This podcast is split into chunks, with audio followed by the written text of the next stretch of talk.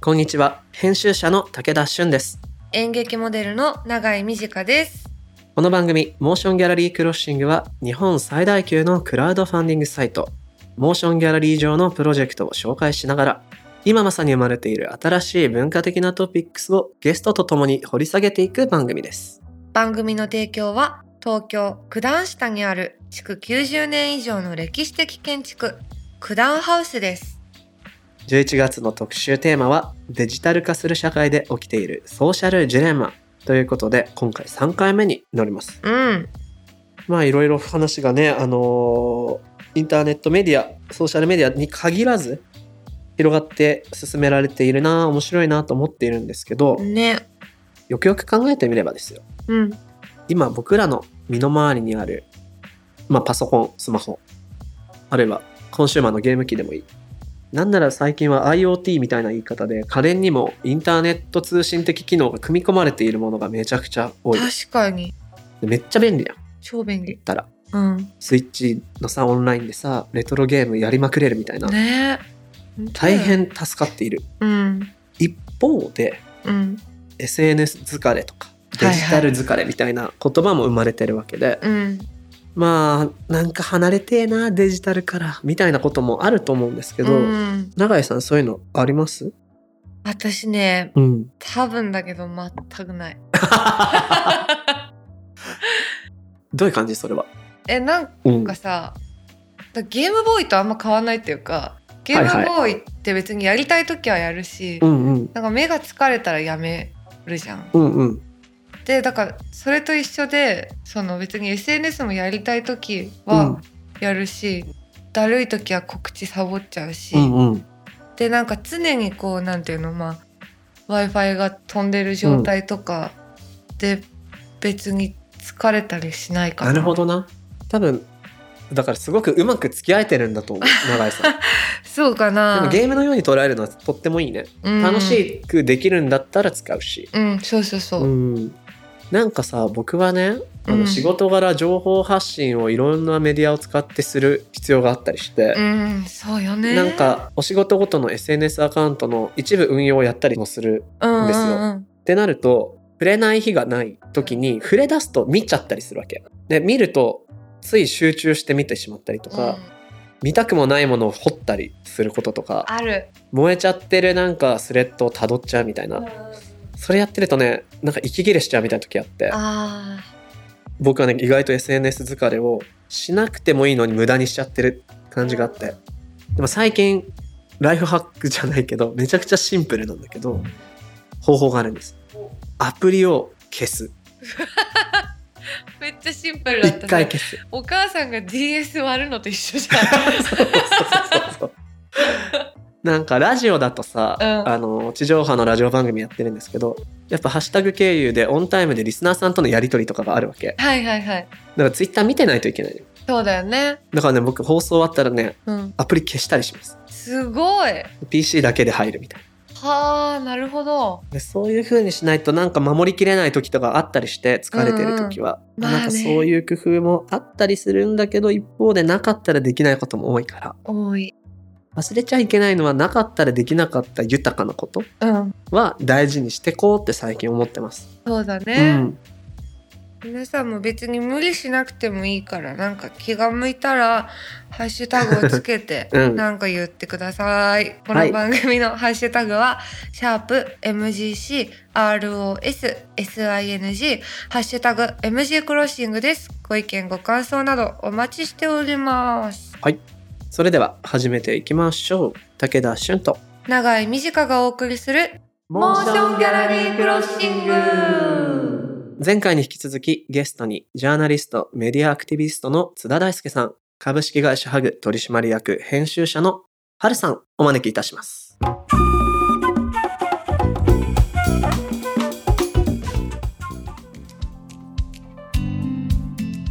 ここからは今話題になりつつある文化的なトピックを深掘りしていくディープフォーカス。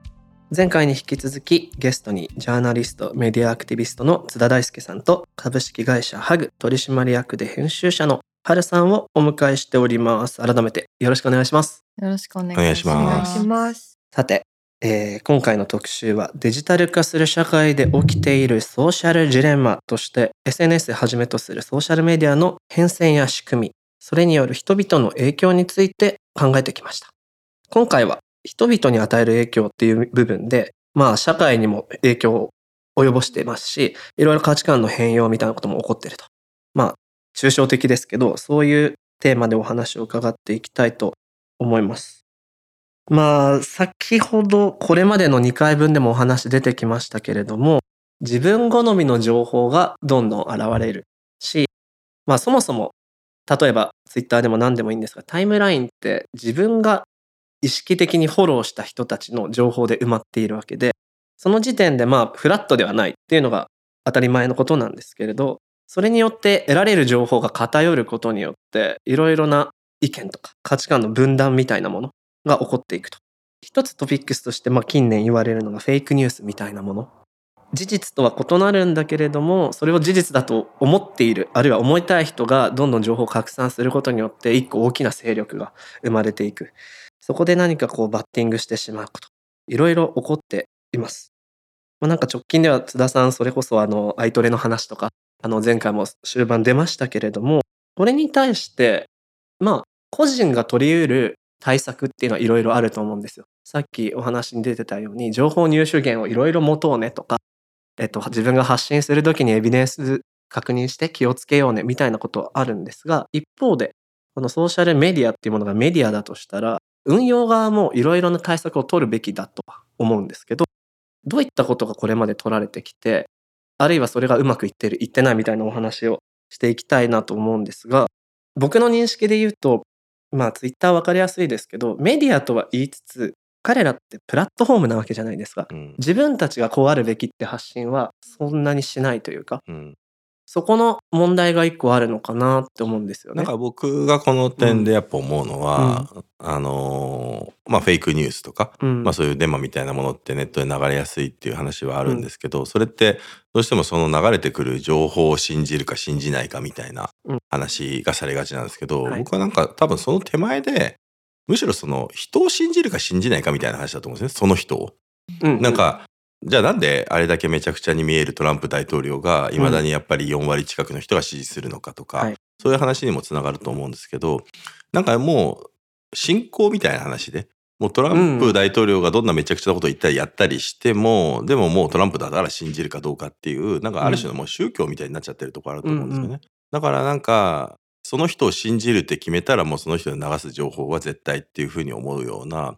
まあ、ソーシャルメディアっていうのがあのすごくそのその人の、まあ、いろんな部分を見れるじゃないですか。うん。その人のいろいろなあの書いてるもの発信してるものそして日常みたいなものが全部見えることによって、やっうん。うんぱその人のことが多分好きになったり嫌いになったりするっていうメディアだと思うので,、で好きになった人というのはもうその人のことを割と全全肯定していくような感じはいはい。に見えていくっていうことが、だから多分今の起きているこのネット社会のこの情報のねうん。不確かさみたいな問題の多分背景にあると思っていて、でそうすると厄介なのはいやその情報間違ってますよっていうふうに説明しても通用しないんですよね。うんうん。そう。あその間違ってますよというふうに言っている記事が朝日新聞じゃないか。じゃあ朝日新聞が嘘に捏造にして決め違いないみたいなこと言われちゃったりするので、だからやっぱりそういう人とどういうふうにまずあの人間関係を作るかとか共通の言葉をを持つのかみたいな、うんっていうところから考えないと僕はこれ解決しない問題なのかなっていうのは思ってるんですよね。うんうんうんなんかこのポストトゥルースっていう言葉になんか感じるものとしては今津田さんおっしゃったように信じたいものを真実と捉えることができてしまううん。状態だなっていうふうに思っていてだからおっしゃったようにこう何か批判とかを来ると受け止めるというよりもそれを陰謀論化してほら僕たちが信じたいと思うものに対して批判してくる敵がいるぞとみんなで対抗しようみたいなそういう連帯みたいなのがどんどん生まれてってしまうう。んそれが本当に不毛ですし、うん、どういう考え方をしてばいいのかなっていうのは思いますね。なんか具体的な話だと、ネットフリックスでもドキュメンタリーがあるんですけど、あの地球平面説うんみたいなものを信じている人たちのドキュメントがあって、地球は球体ではないと。平面であるっていう、まあ科学的では全くないんだけれども、彼らがある種こうマイノリティだったりやりきれなさみたいなものを抱えてた時に現実の入ってくる情報をそのまま受け止めることが困難な時のある種の共同幻想みたいな形で地球は平面であるっていうことを信じ合っていく連帯みたいなのが生まれている。だから何が正しいとかが問題じゃなくなってきてるんですよねきっと。すごい喧嘩越しで来る人が多いじゃないですか。その、うん。違う神様を信じてる場合って、うんうん。でもなんかそこで別に実際それがなんだろうクラスメートだった場合は、うん。あそうなんだってあへえ私は違うけどてか昨日テレビ何見た？みたいな風にいけるのに、うんうん。なんかその会話がなんで成り立たなくなっちゃうんだろうっていうのが。あでもその今の永井さんの話はすごい面白くて、うん。僕もここ数年読んだ論文の中でへえって思って面白かったのがはい。ネット上ではい。要するにネット上って結構いろんな人がもうもうガンガンぶ議論とかしてるじゃないですか、うんうんうんもう、まあ、お互いにボロクソ誹謗し合ってみたいな時に、うん。はい。一番建設的にあの議論ができているネット上の掲示板っていうかコミュニティってどこだと思います？えー、どこだろう。サービスっていうことです。まあそうですね。まあこういうグループみたいのがあってっていうんで、まああの答えを言っちゃうと、うん。あの、同じスポーツチームの応援してるファンの掲示板らしいんですよ。なるほどなるほそう。あここれはあのイーライ・パリサーってまさにフィルターバブルを作った彼が論文で書いてることで、はい。あ面白くてつまりお互いでもやっぱ一番スポーツファンってね一番揉めるじゃないですか、うんうん。いやなんでこんな若手を使ってるんだよとかベテラン使いとか逆もあったりとか、この采配ないだろうみたいなこと言ってボロクソ言ってそれで言い合うんだけれども、うん。でもやっぱり最終的に建設的になるのはそれでも愛ゆえだよねと、うん。このチームへの愛があるからお互いそこはあったよねっていうので。そうだから共通の社会的な基盤みたいなものがあってその上であると意見の違いを乗り越えられるっていうのはすごい結構大事で、うん。だからそれがもう完全にその人のバックグラウンドが分からなくてうん。いきなり、あの言われてるとつまりそこの共通の基盤がないと泥沼になりやすいっていう話でもあると思うんですよね。確かに僕は津田さんもそうですけどドラゴンズファンなんですけど、はい。あの例えば偶然会った人と同じ野球の話をしてたとしてドラゴンズファン同士だと多分ねその人と政治的な意見とか全く違くてもちゃんと会話が成立するとはいいうか、なんかその人のこう実存的な部分をどうこうしなくても会話ができるツールとして機能する、うんうん。そういうものありますよね。だから趣味とか関心の中でならば対立する意見を持ち合ってる人でも会話が成立するっていうことになるんですかね。うん。やっぱりでも相手との社会的関係をどう築くのかっていうことですよね。だからおおそらくそれが欧米だとキリスト教的な価値観とかがあるとうんそれ作りやすいんですよ。うん。まあ聖書にはこう書いてあるよねっていうことを言って意見の違いに対して何か言えるみたいなっていうのとかあったりとかだから本来だったらやっぱりすごいヘイトスピーチをしているような人であっても、でもお前さあの同じ阪神ファンだよなみたいな、うん。阪神ファンだったらじゃあ監督のことどう思ってんの？みたいなそういう話をできたりとか外国人選手のことどう思ってんの、うんうんうんなんでそんな外国人に排斥的なこと言うの？っていうちょっとなんか言葉がだからそこで共通言語が生まれるっていうのはあって。だからやっぱそのでもそういうフェイクニュースとかヘイトスピーチを流してるようなもう投稿だけ見てるとうっと思うような人とどう社会的関係を築けるのかっていうのは結構これは我々に突きつけられたなるほど。問いではあるんですよね。確かにな。お前同じことあの助っ人外国人の選手に言えるのかよって言われたらその人もちょっとうってと立ち止まるかもしれませんし、うん。まあ、逆に言えばそれだけ共通の話題性とかそういう社会基盤みたいなものうん。がなくなっちゃってるっていうことなのかもしれないですよね。うん。まあ、あとはやっぱりみんなそのね別にツイッターってその人をねなんかスライスするツールじゃないですか。微分してスライスして、うん。でも当然そのだかだ出てるところだけがその人を規定してるわけじゃないし、うん。いろんなものを集合体が人間ってやっぱ複雑なものなんで、うんううんん。でもそれがすごく単純化して見えちゃうので敵って思いやすいっていうのはありますよね。それってなんかテレビバラエティ番組とかもそうじゃないですか。そうですね。こう、うん。本当はいろんな面があるはず芸能人だって、うん。でもなんかまあ私もすごいネガティブな人みたいな感じでテレビに出てた時期があるんですけど。ネガティブな人を代表してね。そう、うん。そうするとやっぱネガティブなこと以外なんか言っちゃいけないのかなみたいな。でもこうめちゃくちゃ面がある中の一面じゃないですか、ね。ネガティブさって、うんだからもうなんか何でもいいよっていうふうに思うけど、うんなかなかそれを受け入れてくれる視聴者の人って少ないというか、うんうんうんなんかキャラ変したのってだからなんかそこの一部だけがどんどん拡大していって、うんその人のね、そうそうそうイメージが一人だけしちゃうってなりますようんうね。ん確かにスライスされてカットされたイメージだけがメディア上に乗っかって流通していく。で、そういう人ってカテゴライズされてしまう。うんうんうんうん。実生活の中でうん普通にコミュニケーション取ったのに、うん。その人の SNS に飛んだらうわななんだこれみたいなやば。なるほど。こともありますよね逆に。それもありますね。ううん。んうん。そう。そういう時にどうするんですか？うん。距離をちょっと置くようにしようと思うのか、それとも普通に今まで通りにそっと。リムるとかそういう方あ法もありますよね。そっとリムりますね私結構。なるほどね。うん、あのもうストーリーミュートとかうん。はします。なんかフォローまで外すと逆に角が立つみたいな時もあるじゃないですか。なんかね、うんその辺の扱いが非常に、なんて言うんだろう。SNS 仕草みたいのが難しくて。まあでもそういうのね、気にし始めると何にもできなくなっちゃうんでね。そうなんですよね。目に映ると自分の気持ちが下がるから。見ないようにしてるんですけど、うん別にフォローを外すほどのこと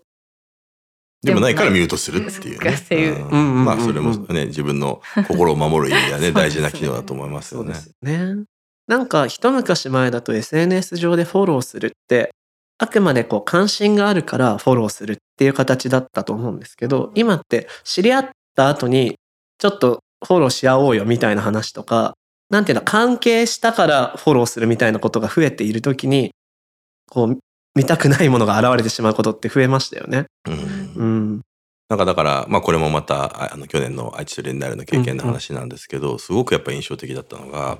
まああの一回中止になって、で、再開が決まったんですよ。まあ最後の一週間に。で、ただやっぱりその最初に中止になった時ってものすごい抗議電話とか脅迫の電話が事務局に来ちゃったことがあったので、なんとかこれやっぱり減らしたい、対策したいと思って、まあその伝突とかをやっていた親玉の一つがですね、あの、はい愛知県にはおおじいちゃんネット右翼団体があったんですよ。愛国クラブっていうのがあって、で、これなんとかしなきゃいけないなと思って、で、まあなんか名刺とかが置かれてたので、携帯の番号に電話して、あの、すみません、津田、愛知トリエンナーレで芸術監督やってる津田っていうものなんですけれども、ちょっと会ってお話しすることできますかって電話したら、うん。向こうもすごいびっくりして、うん。じゃあちょっとホテルで会いましょうって話になって、でえっと、まあ、ロビーかなんかで、うん。あの、名古屋のホテルでやって、向こうは6人ぐらいいて、僕一人で行って話一を人で行ったんですか？怖いですね。まあ結局うん。2時間ぐらいかな、2、3時間ぐらいうん。もう話して。でもまあ、あの話は完全に平行線ですよ。うん。要するにこれは、あの、やっぱり作品として別に、あの、そういう意図じゃないし、うん。あなた方が言ってるようなこととは違うし、うん。これこれが守られることはすごく大事なことだし、うん。あとやっぱり脅迫の電話みたいな行為はやめてほしいみたいなことをお願いして、いや、これはヘイトだみたいなってなって、うんもう本当にもう怒鳴り合いみたいな感じでうん。ずっはいとはいはい。2時間ぐらいまあ話してたんですけど、でも最後結局向こうの方からポロッと出てきたのが、でもまさかあなたからこういった形で直接電話が来て、直接自分たちの話を聞いてもらえるなんて思ってなかった。ありがとうって言われてですね。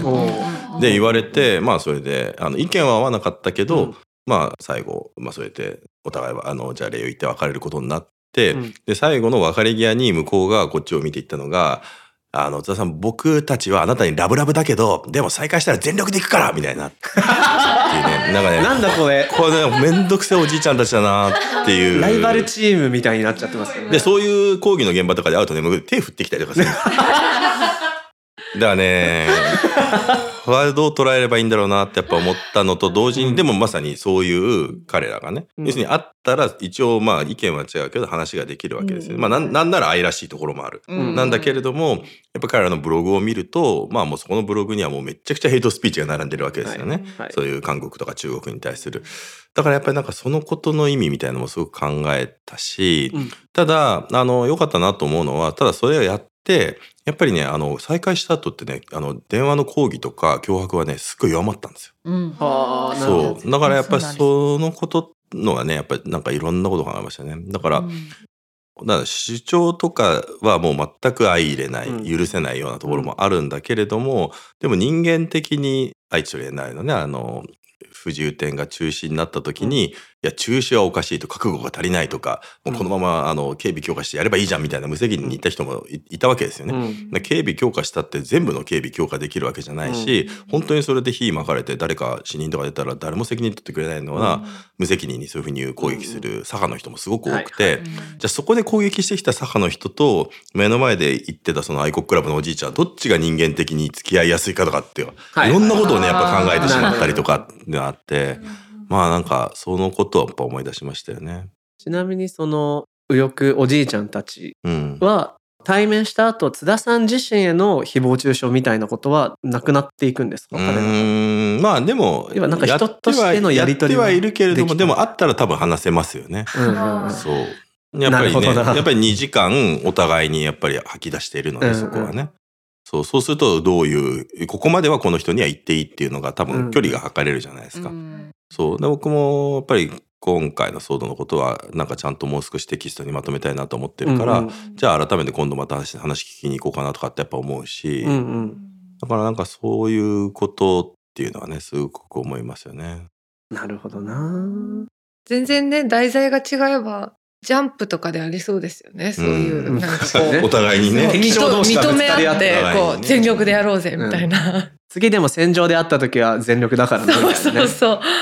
いや戦場じゃないんだけどっていう話でもあるんですけど、ね なるほどなるほど。僕がやっぱりそのから考えてるのは、はい。あのやっぱ彼らあの言葉を奪われてきたっていう思いが強く強くあるんですよね。自分たちの思いとか自分たちの話を聞いてもらえないはい言葉がはい生まれてきたっていうのはすごくあって、うん。だから同じようなことがあったのはその愛知のとのフォーラムがあって意見交換会みたいなのがあって、うんうんまあ、その時には結構反対する人展示に反対する人も来ていて、うんうん。でしかもその人たちに質疑応答とかであまり十分な時間を取らなかったんで終わった後騒然となっちゃってそれ反対する人がもうバーってもう会場の方に押し寄せちゃって、だからこれはもう完全に運営の仕切りが悪かったんですけど、うんもう運営側もすぐそすごそうと消えちゃって、はいはいでそういった抗議者の人たちにアーティストとか僕とかがあの話を聞いて対応するみたいな感じになって、で僕はまあ結局その一番抗議してきた、うん。あのことその人と男性ともう40分ぐらいその後終わった後もずっと話をしていて、うんうんまあ、やっぱりずっと平行線なんだけれども、うん。だけどまあ最後やっぱりなんかやっぱ話聞いてもらえて嬉しいみたいな感じでその人ずっとでなんかよくよく話を聞いてると N 国の支持者なんですよその人が。N 国の支持者で、うん。でずっとマスコミの報道のおかしいところにあのメールとかずっとしてたけど、うん。全く返事とかもなかったと。なんだけどそしたらずっとその僕とその人の言い合いしてるのを NHK がカメラを撮っていて、うん。でそしてあじゃあなんか NHK さんなんかもし彼に話聞いたらどうですかって言ったらすごい喜んでいろいろ喋り始めて。うん。いやでもなんかああのそう初めてこんなあの聞いてもらってよかったみたいな話で、すごい満足して帰ってったんですけど、は でもやっぱりあの極端だったりとか極端な情報でバイアスがかかっている人なのかもしれないけれどもやっぱり話を聞くところ、うん。まあ、そういう話を聞くこと自体がそういう差別を肯定するのかっていうすごい難しいところではあるんですけど、うん。でもやっぱり話を聞いてもらえないっていうことが彼らをそういうふうに追い詰めてるっていうことにも、うん。やっぱり向き合わないと見えてこないことってたくさんあるなっていうのがねやっぱ自分にとってはすごく大きな経験でしたけどね。今回このテーマでお話したいと思ったきっかけになったネットフリックス上の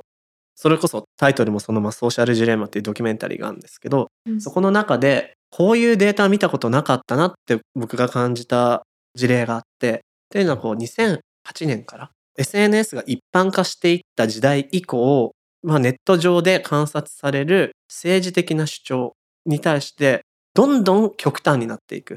これまで中道的に言われてた人たちが減って疎さがどんどん離れていってっていうのが完全にそのソーシャルメディア台頭以降の顕著な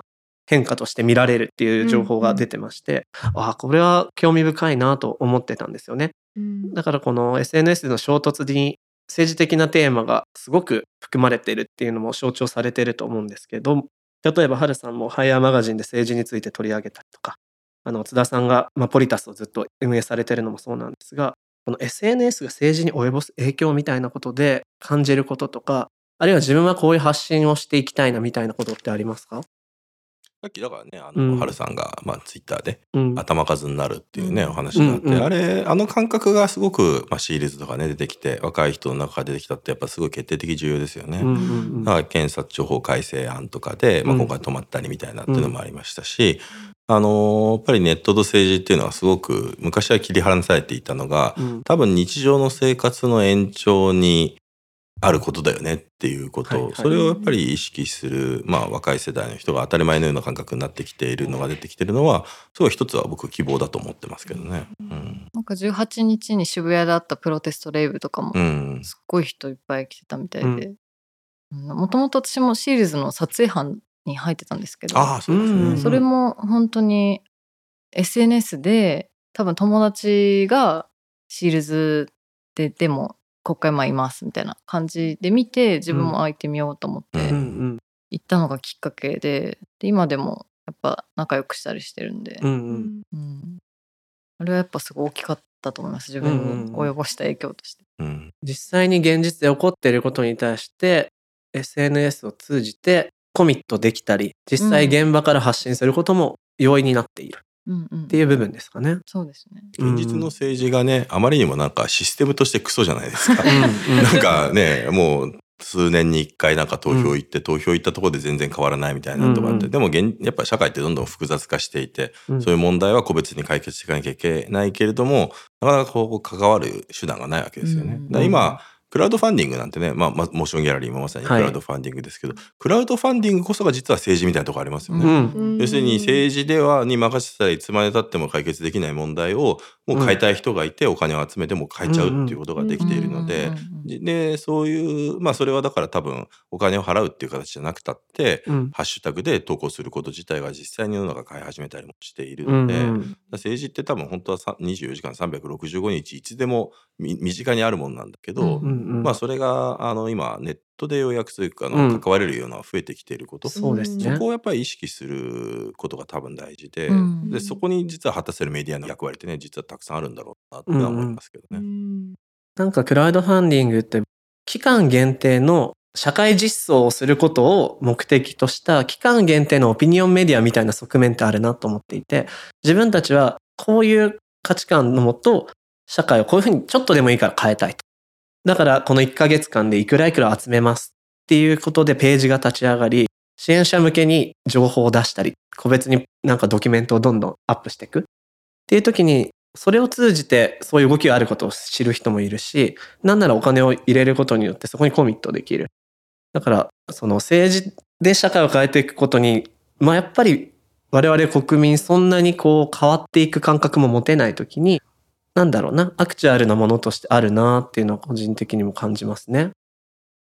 津田さんはポリタス TV 今もやってますし、えっとまあ、それこそポリタス立ち上げられたのはいつでしたっけ？13年ですよね。こうここまで運営してきてみて、うん自分の中でのそのウェブの空間と政治的な発言うんみたいなことの中で得られたものとか目指していきたいなって思うものって変わったりとかまあでもあれですよね。あのもうネットと政治がすごく距離がもう近くなったので、まあそのこと自体はあのいい面もね悪い面も両方あって、うん。まあ、僕2012年にウェブで政治を動かすって本を書いて、うんまあ、あの頃はねそんなウェブで政治なんて動くわけねえだろみたいに言われてたのが、今もうウェブですよね大体動いてるの。ですね。むしろ。っていうかトランプ大統領はツイッターで大統領になっちゃったし、うん。だからなんかそれぐらいやっぱりウェブの影響みたいなものが政治に与えすぎてしまっていることの弊害っていうのが大きくなってしまっているので、うん。そのことは別途考えなきゃいけないんですけど、うん。だからただまあそれはやっぱり両面ありますよね。うんうん。その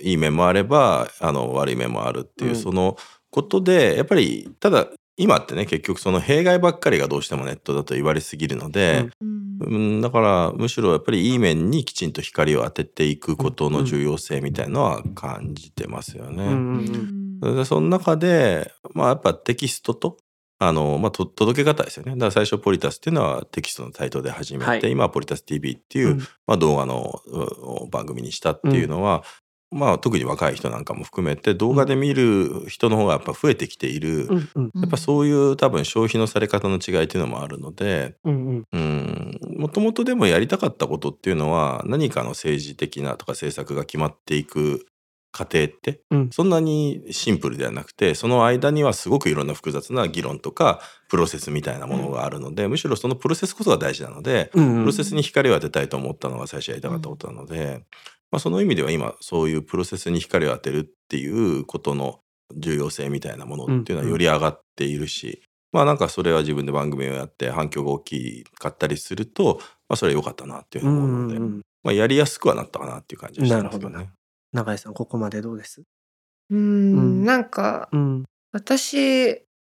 はまだこうなんだろう投票に行こうねくらいしか発信したことがなくて。うん。ででもなんだろう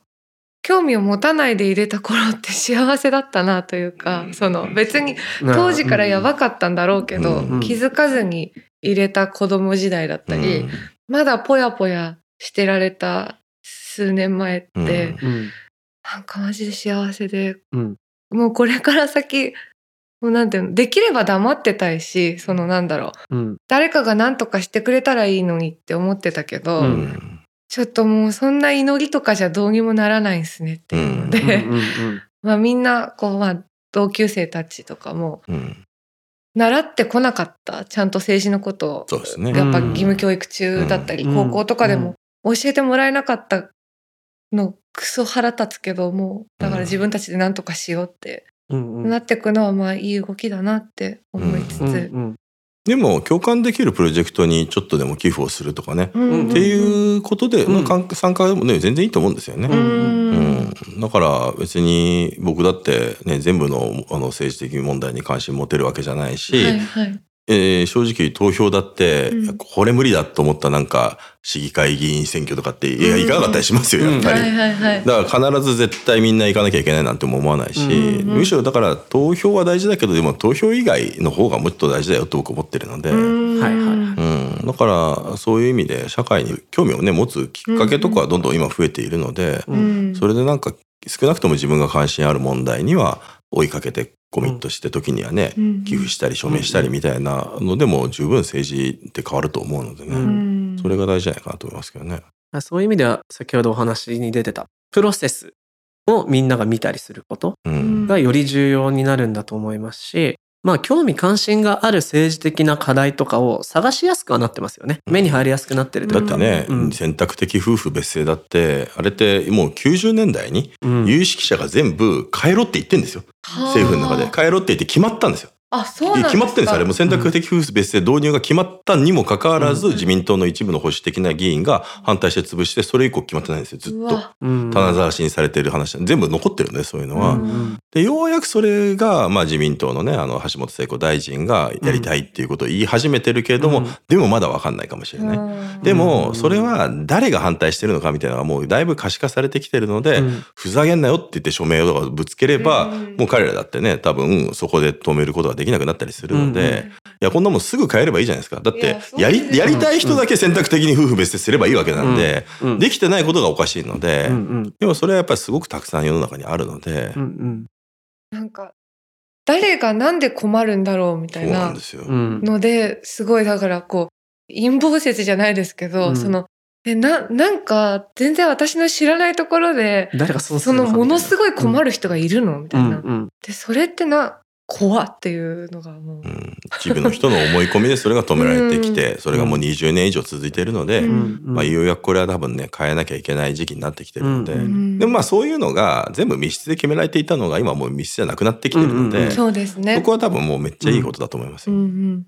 まあその投票結果以前の民意の動き方みたいなものも見えてくるはずですし、うん。うん。そういう意味での、えっと、良さっていうのは確かにありますよね。このソーシャルメディアおよびインターネット空間が可能にしてくれたこととして。うん。だからそれでやっぱりね多分大事なのってここ5年ぐらいの MeToo 運動とかがあって、はいはい。やっぱり女性が声を上げやすくなったっていうことはやっぱ決定的に重要で、うん。まあでもうんそこで多分ね世の中多分変わっていくっていうことだと思うんですだからうん。今日だっていいなと思うのはこの4人いた時にあうん。の男性と女性が均等じゃないですか。うん。うん。でこれがやっぱり3人男性で1人女性とかだと、うん。やっぱり女性はすごく話しにくくなっちゃうんですよね。うん。すね。僕もだからやっぱり、まあ、ジェンダーの問題とか、うん。ワイトリーでそういう興味を持ってそういうのを追いかけるようになって、うん。逆にそういうイベントでい一人あの、はい。女性が4人男性僕みたいなのでうん。登壇とかすることが増えたんですけど、うんうんうんすげえ話しづらいんですよね。う。んでもう。んそのでもあつまりでも自分がこの話しにくいって感じていることはずっと女性が感じてきたことなんだないみたいなやっぱり体感して初めて分かることっていうのはねうん。たくさんあるので。まあ、そういうものも多分ねあのだから政治変えるんだったらやっぱそういうああの女性が発言しやすくして、うんうん。女性が発言ししやすくするのはやっぱりどんどん均等にしていくっていうね、うん。それがやっぱ何よりも大事だなってのは思いますよ。そうですよね。聞こうと思うなら話しやすい状況を作らなくてはいけない、うだかんらこういう機会も僕まあこういうものもそうですしトークセッションみたいなものもそういえば45年前ってそこまでジェンダーバランス気にして組んでなかったなとか、すごく思うこと多くて、うん。多分全員4人男でソーシャルジレンマについて語り合おうとかになってたケースもいっぱいあったし、うん。ようやくそこに気づけて自分もアクション変えれてるっていう状況なんだなって最近すごく思います。今だからもうアメリカとかね欧米でこういうパネルディスカッションとかあったら、はい。その男女比が均等になってないと観客からブーイング出るそうです。そう。だ。だからもうだ全員男性とかありえないみたいな、うん。今すぐやめろみたいなのもっていうのがへ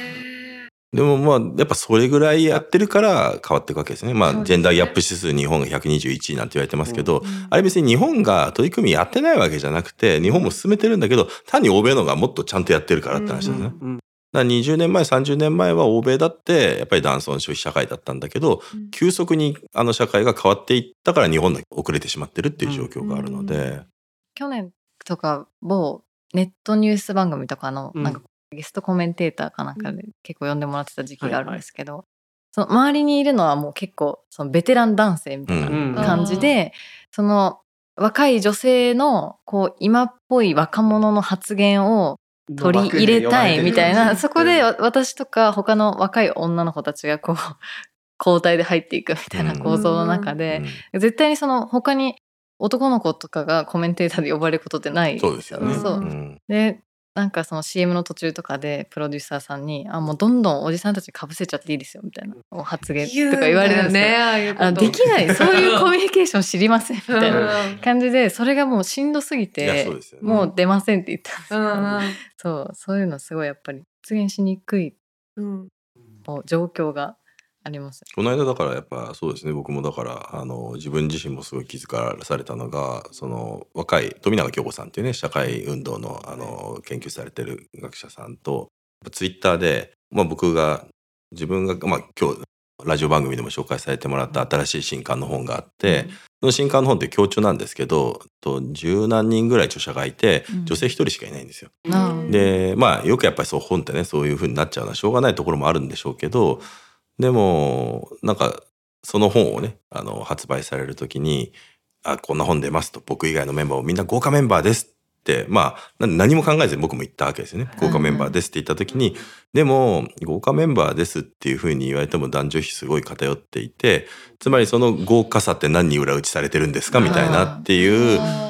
ことに対しての違和感を富永さんがツイッターで書かれていて、うん最初ねでも僕もやっぱカチッときちゃったんですよそれに。うん。要するに自分は相取りとかで男女半々にしたりもしたし、考えていたしそういうの批判的だったけどでも共著者で他に誰がいるのかも決まってなかったし知らなかったし、まあ、それで僕が決められるもんじゃないのにあのそれ言われてもなみたいなんで正直カチンときた部分があったんだけどただやっぱりアカデミアの中でやっぱり女性ってすごくあの抑圧されてる部分があって今回のコロナで言うとへっと思ったのがコロナでみんなステイホームしたじゃないですか。学者の人もステイホームした結果どうなったかっていうと男性は論文が増えて女性減ったんだらしいんですよね。へー。だからつまりそれって家事労働とかケア労働とかがやっぱり女性がそれがよりそれがあの押し付けられてきてるっていうのが分かってるような状況もあってだそういう構造の問題なのにそこに頭に至らずにやっぱり豪華っていうふうに言っちゃうのはそれはもう自分のアンコンシャスバイアスだったなと思ってああでもそれに気づかされましたすいませんっていうのをツイッターでやり取りしたらやっぱいやでも自分よりフォロワーが多い男性に対して年下のが年上の男性に物を言うのはすごい勇気がいったっうんていうふうに書かれててでもここでやっぱり自分もすごいショックなわけですよ。うん。自分がそんな権威になってるなんて思わないし思ってないけどでもまあ別に権威って勝手にやっぱり帯びてしまうものだし、うんだからそこでそんな風に思わせていってしまったんだなみたいなのがあって、まあなんかそのなんか、ま、学びというかねなったりとかして、ね、さっきのその春さんの話なんかだと本当そうですよね。あの女性を入れるけれどもその女性をある意味一人の人間として尊重しているんじゃなくて役割を与えた中で女性枠を作ってるっていうのがやっぱメディアでありがちなことなので多分ここを変えていかないとやっぱり全然変わんないんだろうなっていうね。ね、そのだから若い女性を代表して今の意見をもうかき混ぜるように言って、ちょっとおじさんをたじろがせてほしいみたいな意図とかでそういう枠が用意されてることって、まあ未だにありますし、うん。まあなんだろう、その番組を個別に批判するつもりはないですけど、非常にテレビの世界ってそういう風に回ってきた部分、バラエティでもそうですし、あるわけで、改めてこの社会の状況にコンテンツの設計がどううまく実装されるかみたいな課題はあるなと個人的にも感じてます。お話をね、まだまだ続けたいんですけど、今回またここで仕切らせていただきます。引き続き、ジャーナリスト、メディアアクティビストの津田大介さんと、株式会社ハグ取締役で編集者の春さんにお話を伺っていきたいと思います。津田さんがネットメディアというテーマで執筆されている強調「日本は右傾化したのか」が現在発売中。また春さんは日々の生活にそっと寄り添ってくれるようなシアバターハグイージーケアバターをはじめとするアイテムが現在リリースされています。何か他にお知らせは？もうねずっと大丈夫です。ずっとやらせてすいません、はい、ツイッター見てください。SNS やホームページなどご覧ください。それでは津田さん春さんどうもありがとうございました。ありがとうございますありがとうございました。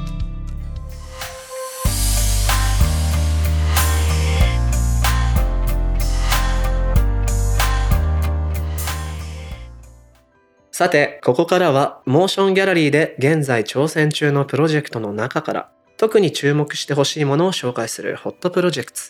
永井さん、今日はどんなものがありますか？今回と次回の2回にわたってご紹介したいのはモーションギャラリーが和歌山県と連携して進めるふるさと納税型クラウドファウンディング事業で。す、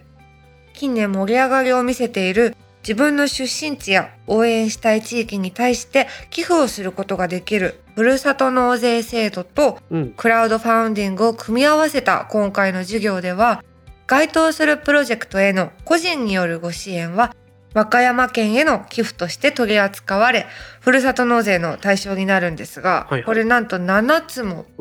プロジェクトがあるそうなんです7つ同時並行してる。そうすごい永井さんはふるさと納税やったことありますか？いやない。え東京ってあんの？東京もあるあるある。あるんだ、うん。なんそれこそ地元もあると思いますよ。あそっか、うん、やってみようかな。僕はねなんか節税的なことも含めてうん毎年何かしらやってるんですがうん。この近年というかまあずっと言われてるけどふるさと納税返礼品が豪華すぎる豪華対決みたいになっちゃって。なんかねすごいよね。結局さなんかこの思い入れある町に寄付しますっていうよりはいいものもらえるところにやっちゃいますみたいな人もなんか増えてるらしいんだよ。なるほどな。だからもっとなんかさこうストーリーを教えてもらって、うん。あそれにだったら僕ぜひ納税したいですみたいなそうだね。そういう納税の仕方ができるといいなーなんて思ってたんですけどはい。クラウドファンディングと組み合わせるとこういうこともできるのかっていうのにね今感じてます。ねえで7つ同時並行するっていうのもすごいですすよね。ごいよ、うん、めっちゃあるな。そう。でこれがねまあかん次週もこれお知らせしようと思うんですけど、うんうん。例えばねえっ、といくつか7つの中でも宿系っていうのがあってはいはい。宿はねその古民家の改修して宿を作るよみたいなのがあったりとか、うんうん。食にまつわるものとしてはなんか漁業が有名な地域なので、はいはい。それをテーマにしたもの、イベント系ではまうん。あ古い、えー、と国指定の天然記念物と言われる場所での何か映画祭みたいなものとか。お面白いね。あとは古く変わる建築物とかそういうものの、えー修復するはいはい。プロジェクト、うん。そして街づくりに関するものなどなどがあるということなんですが、ぜひこれは皆さんそれぞれチェックしていただきたいんですけれども、はい。今日はその事業を進める一人でもある株式会社ルーカル代表取締役小泉博さんからメッセージをいただきました。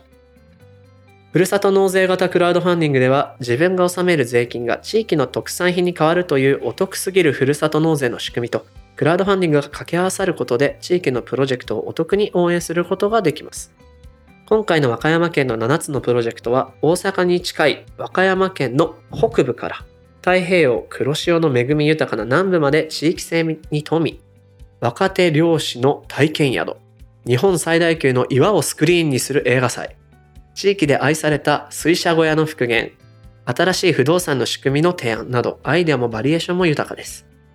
熊野古道という世界遺産を有する紀伊半島の美しい写真と地方が抱える様々な地域課題それを解決しようと取り組む人物の波乱万丈なストーリーがギュギュッと詰まった読み物としても楽しめるものになっています。和歌山県がふるさとの方はもちろん紀伊半島や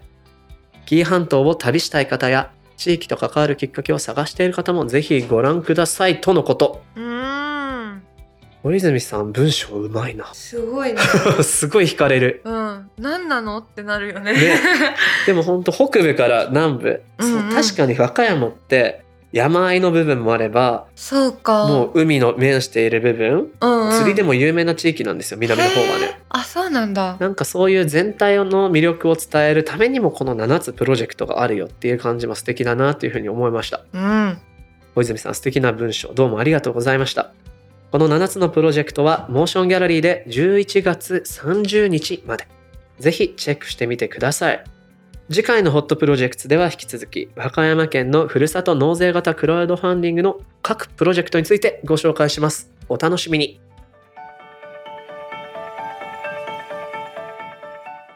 モーションギャラリークロッシングエンディングのお時間となりました。3回目もね深掘りした話になってきましたけどどうでした、ねうんやっぱ違う主張というか考え方だけど、まあちゃんと同じ言語で会話ができるかどうかってマジで会ってみないと分かんないから、まあ嫌な気分になったとしてもうん、一旦会おうって思った。津田さんのね そのアイトレの時のうん、ネトウヨボスおじさん、うんうん。みたいな人と対面し一人で行ったっていうの僕すごいなと思ったけど話してみたら価値観は全く平行線だけど人としてはそういう人としているんだっていう、なんだろうね。一個の人間として認識できるっていうのはうん。やっぱり大きい気がして、ね。うん。ねなんかその奪われてきた言葉をね。うんうん。っていうのもそうだよなって、うん。や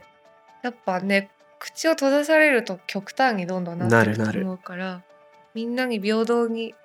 発言できる場所がうん。あるといいな、聞いてあげられるっていうことはすごい重要だし津田さんよくそれを自分の身一個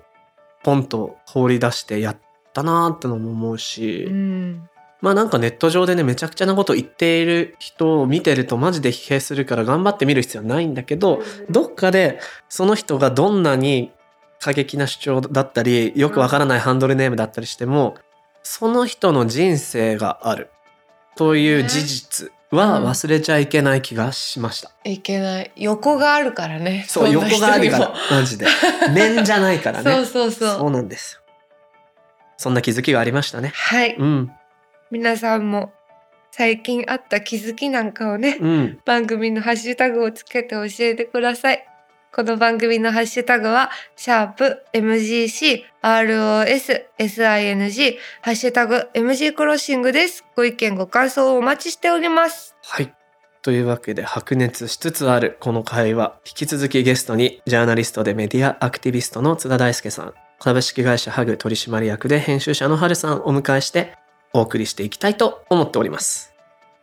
ではモーションギャラリーそして九段ハウスの提供でお届けしてきたモーションギャラリークロッシングお相手は武田俊と長い短でした。また次回お会いしましょう。バイバイバイバイ